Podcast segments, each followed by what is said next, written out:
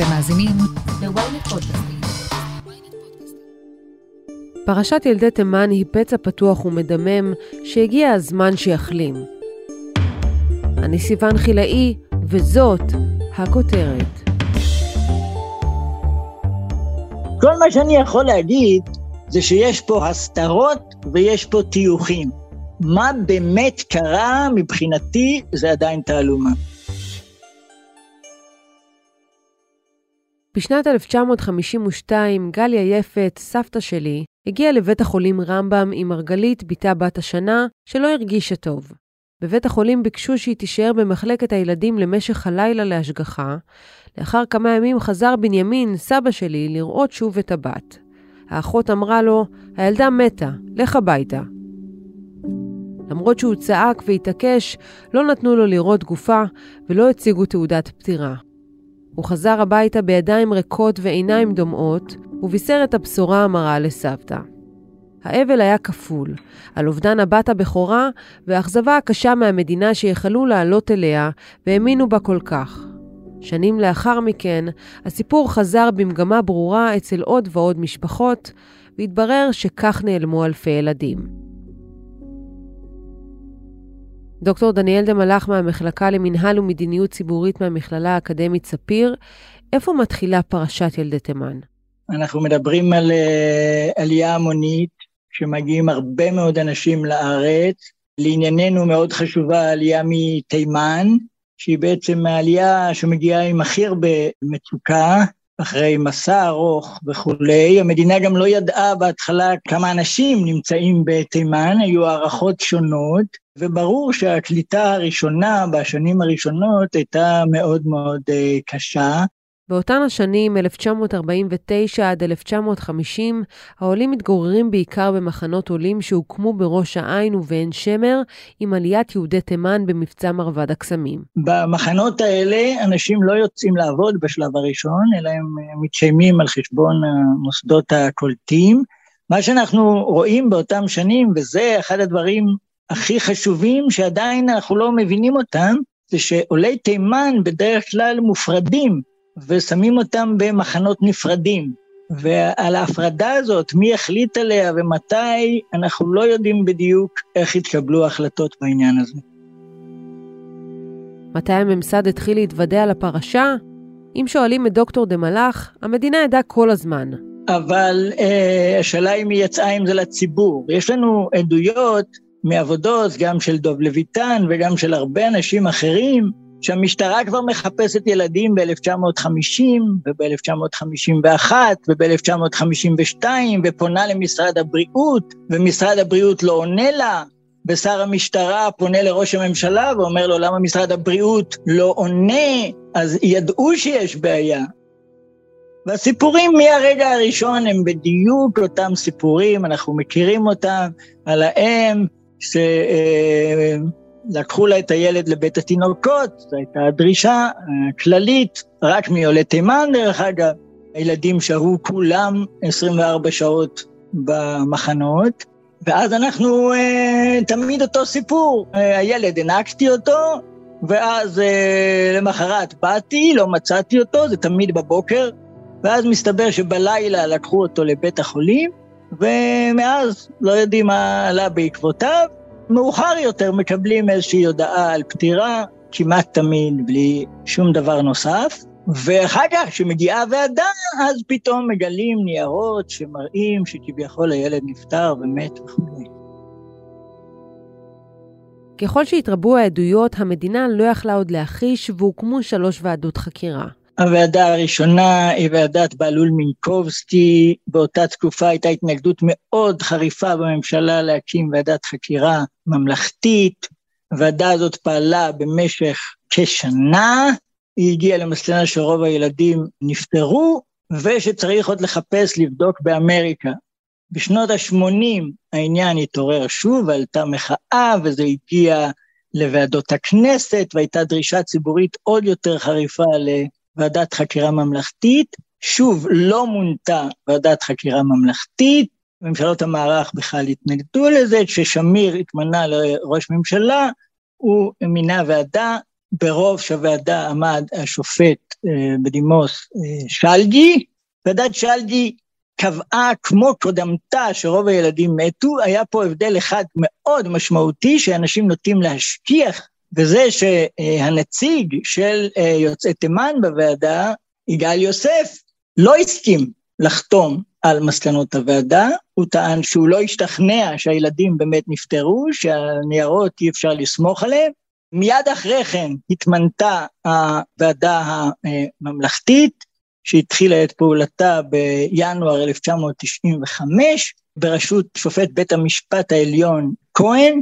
הוועדה הזאת קודם כל הזמינה הרבה מאוד להעיד בפניה, היא במשך שנתיים שמעה עדויות פומביות וכולי, ומה שקרה ב-1998 זה שהשופט כהן פרש מעבודתו מסיבות uh, בריאות, ובמקומו מונה השופט קדמי. הוועדה המשיכה לחקור, פרסמה את הדוח שלה ב-2001, וגם היא קבעה שרוב הילדים נפטרו. בדוח שלה היא מבהירה שהיא סומכת על המסמכים הכתובים שבידיה, ולעומת זאת היא פחות נותנת אמון בעדויות שמטבע הדברים משתנות לאורך הזמן וכולי.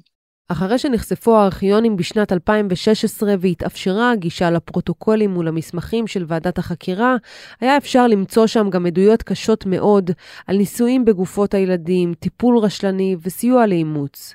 אבל המדינה התמקדה בשאלה האם הייתה פעילות ממסדית לאימוץ הילדים או לא. תראי, הוועדה לא עסקה בנושאים האלה. הוועדה התמקדה בניסיון לדעת מה עלה בגורל הילדים. מצד אחד יש שם סיכום כללי שמנסה להוכיח כמה שאפשר שלא היה כאן שום דבר מתוכנן, הם מבדילים בין חטיפה מאורגנת לבין מסירה מזדמנת לאימוץ. הטענה שלהם, אנחנו יודעים שהייתה מסירה מזדמנת לאימוץ, לפחות בכמה מקרים, ויש להניח שזה היה בעוד מקרים, על זה אי אפשר להתווכח, אבל אנחנו קובעים חד משמעית שלא הייתה חטיפה ממסדית. וזהו. בעיניי, הדבר הכי בולט שאני מוצא בעיון במסמכים האלה, זה שבעצם יש כאן חשש מאוד מאוד גדול, אני כמעט הייתי אומר ודאות, שחלק מהמסמכים בפרשה הם מזויפים. יש המון מסמכים שמעידים על פטירה וכולי, אבל כמעט כל המסמכים האלה, יש שם עשרות אלפי מסמכים שמשובשים, שהשם משובש, שהמין משובש, שהגיל משובש, ומה שוועדת החקירה עשתה זה שהיא התאימה את העדות למסמכים, ובכל מקרה שהעדות לא התאימה למסמכים, היא אמרה, אני מאמינה למסמכים.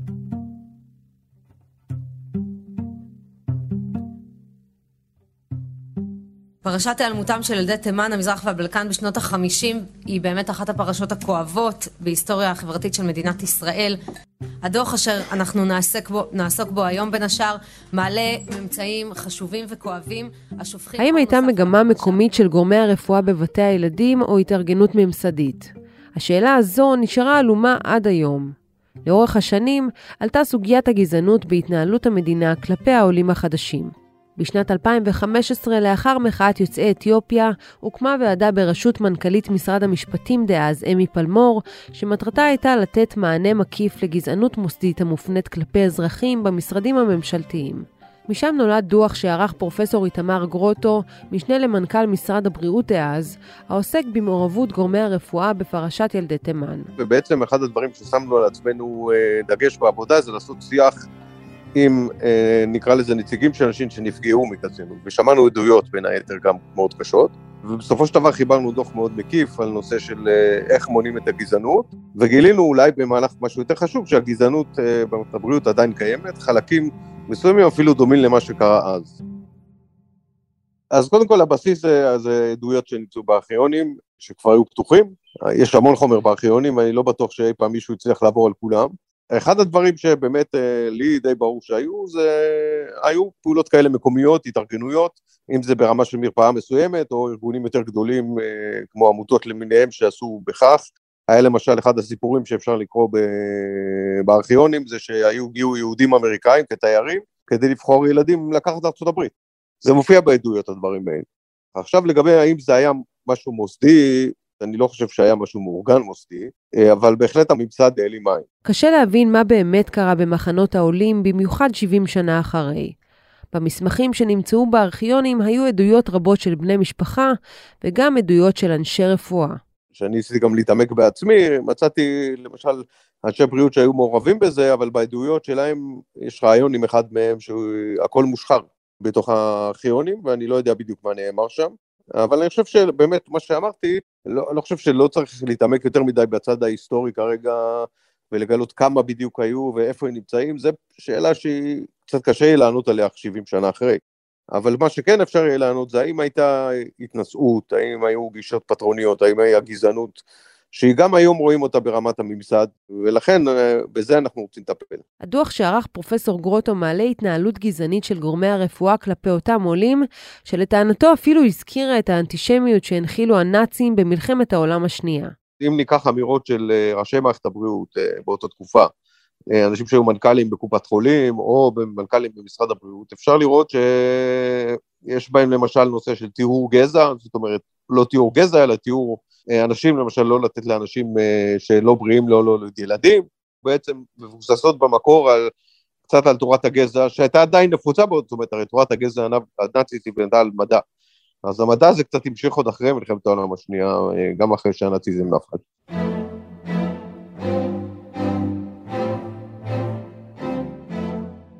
עם סיום תפקידו, פרופסור גרוטו הציג את הדוח למנכ"ל משרד הבריאות, ובמשך חודשים רבים במשרד סירבו לפרסם אותו משלל סיבות.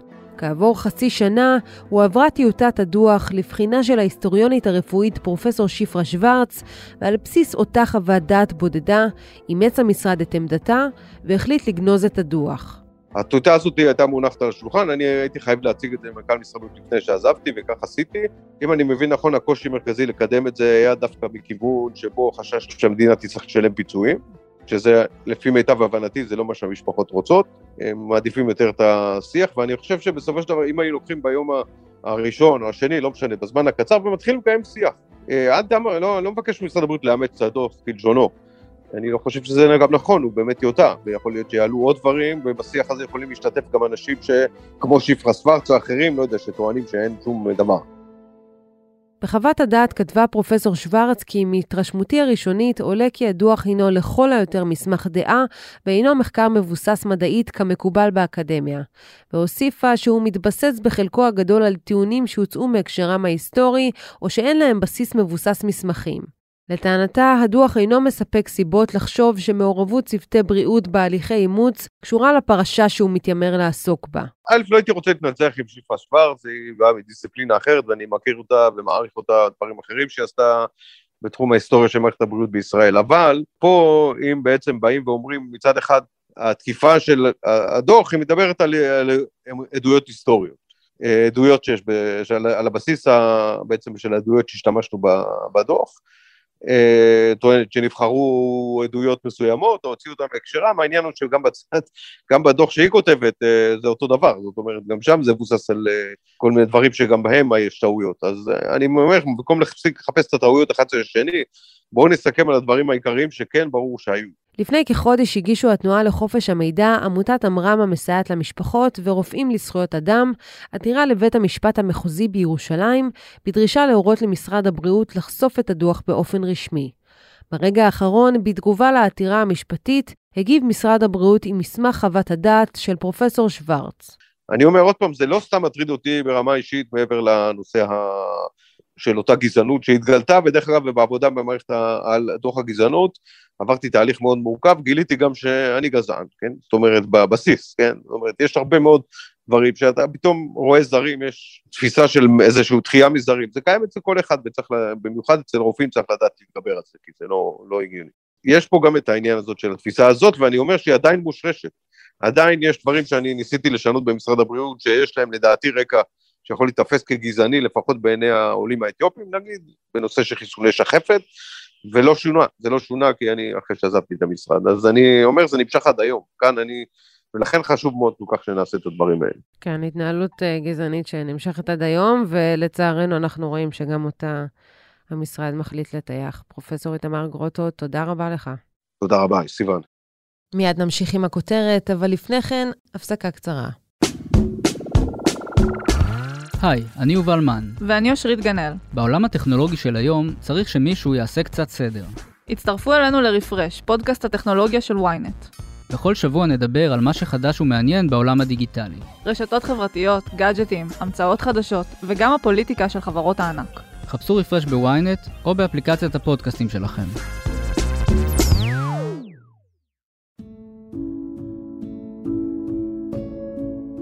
עברו 70 שנה. רבים מההורים נפטרו ונשארו הרבה סימני שאלה לגבי מה שעלה בגורל הילדים שלהם, ואלה שחיים עדיין מתמודדים עם החור הגדול הזה בלב. במהלך השנים נפתחו קברים לבקשת המשפחות שהטילו ספק במה שהמדינה סיפרה להן. הבוקר ייפתח קבר נוסף של ילד עוזיאל חורי, בתקווה שהתעלומה עבור המשפחה תיפתר. כמוהם, יש עוד משפחות רבות. דוקטור דה מלאך, יש את האנשים שאומרים, מה אתם עוד רוצים? היו שלוש ועדות חקירה, יש מתווה פיצויים, הכל מופיע בארכיונים. איזה עוד עניינים לא פתורים יש לכם? תראי, אז יש פה דבר מאוד מאוד מטעה. ראשית, ועדות החקירה בדקו רק חלק מהילדים. אנחנו יודעים שיש uh, ועדות בדקו אלף ילדים, יש תלונות על אלפיים. אני אישית מכיר במשפחתי סיפורים על ילדים שנעלמו, שהם לא התלוננו לאף ועדה. עכשיו, הדבר הזה, אנשים לא נפרדים מה, מה, מהספק הזה. זה שהוועדה אומרת שבסבירות אה, גבוהה נפטר הילד שלך, זה לא מרגיע אף אחד. זה שנותנים לך מסמך על uh, uh, ילד שמת ואומרים, זה כנראה שיבשו את זה והתכוונו לילדה שלכם, זה לא uh, מספק אף אחד. יש מקרים ששלגי קבע שהילד שנפטר קבור במקום אחד, ואז באה הוועדה הממלכתית ואמרה, לא, שלגי התבלבל, זה לא הקבר של הילד הזה, הנה, הילד הזה נקבר במקום אחר לגמרי. בעקבות תביעות משפטיות בחודש פברואר אשתקד, הכריזה הממשלה על מתווה פיצויים למשפחות. 150 אלף שקלים למשפחה שבנה נפטר ולא קיבלה על כך מידע בזמן אמת, ו-200 אלף שקלים למשפחה שגורל בנה לא נודע. אבל המשפחות לא מיהרו לקבל את הכסף. הדבר הכי חשוב שאני רוצה להדגיש, זה דבר מאוד מאוד חשוב. עד היום יש הסתרה ענקית של מסמכים ארכיוניים. הוועדה פרסמה רק את המסמכים שהוועדות הניחו עליהם את היד. אני אתן רק דוגמה אחת. הוועדה כותבת בדוח שלה שמשרד הרווחה לא שיתף איתה פעולה, ונתן לה רק מה שהיה תחת ידו. בארכיון המדינה כמעט לא הופקדו כלל מסמכים של משרד הרווחה, או משרד הסעד זה היה באותם שנים, מהשנים הרלוונטיות. זאת אומרת, כל המסמכים על הרווחה, ששם היה צריך להיות הסיפור שמספר לנו מה קרה לילדים, הם בעצם עדיין חסויים. וזה כמובן אפשר להוסיף את ויצו, ואפשר להוסיף את הסכנות, וכולי וכולי וכולי. לפני שבוע חשפנו בידיעות אחרונות ובוויינט שהמחשב שעליו נמצאו נתונים רבים ויומני העבודה של ועדת החקירה הממלכתית כהן קדמי נעלם מארכיון המדינה. ביום שפרסמו את המתווה, הוציאו גם צו מיוחד שאומר שעל פי חוק ועדות החקירה, הנתונים על הרווחה, על הילדים בפרשת ילדי תימן, יישארו חסויים גם מעבר ל-70 שנה. זאת אומרת, היום לפי חוק, לפי צו ממשלתי, יש חיסיון על פרשת ילדי תימן, מעבר לחיסיון על כל נושא אחר שעברו 70 שנה מאז שהוא התרחש. ולכן להגיד שהיום אנחנו יודעים הכל, אנחנו לא יודעים כלום, המאבק צריך להיות על הרחבה של החשיפה הארכיונית, שמשרד הרווחה ימסור את כל הניירות שלו, ואחרי זה ננסה לראות מה קרה.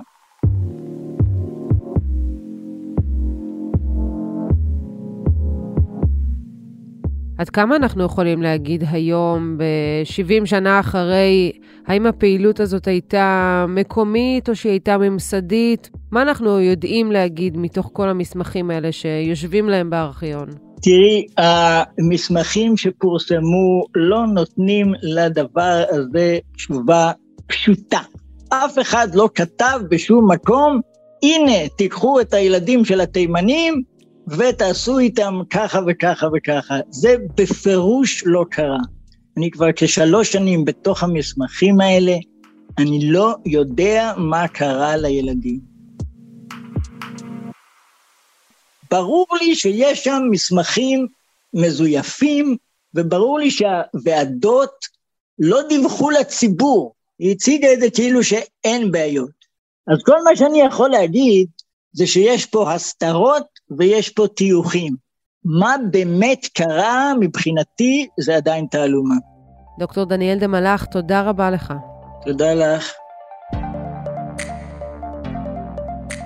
עד כאן הכותרת להפעם. אתם מוזמנים לעקוב אחרינו בוויינט או איפה שאתם שומעים את הפודקאסטים שלכם. אם זה קורה בספוטיפיי או באפל פודקאסט, אתם מוזמנים גם לדרג אותנו ולהאזין לפרק נוסף שלנו על פרשת ילדי תימן, שמו בישראל, מלחמתו של עוזי משולם. אל תתביישו לכתוב לנו בקבוצת הפייסבוק שלנו פודקאסט להמונים, או אצלי בטוויטר, ולהציע רעיונות לפרקים שאתם רוצים לשמוע. וכמובן, לא לשכוח לשלוח את הפרק לחבר שעדיין לא שמע את הכותרת של היום.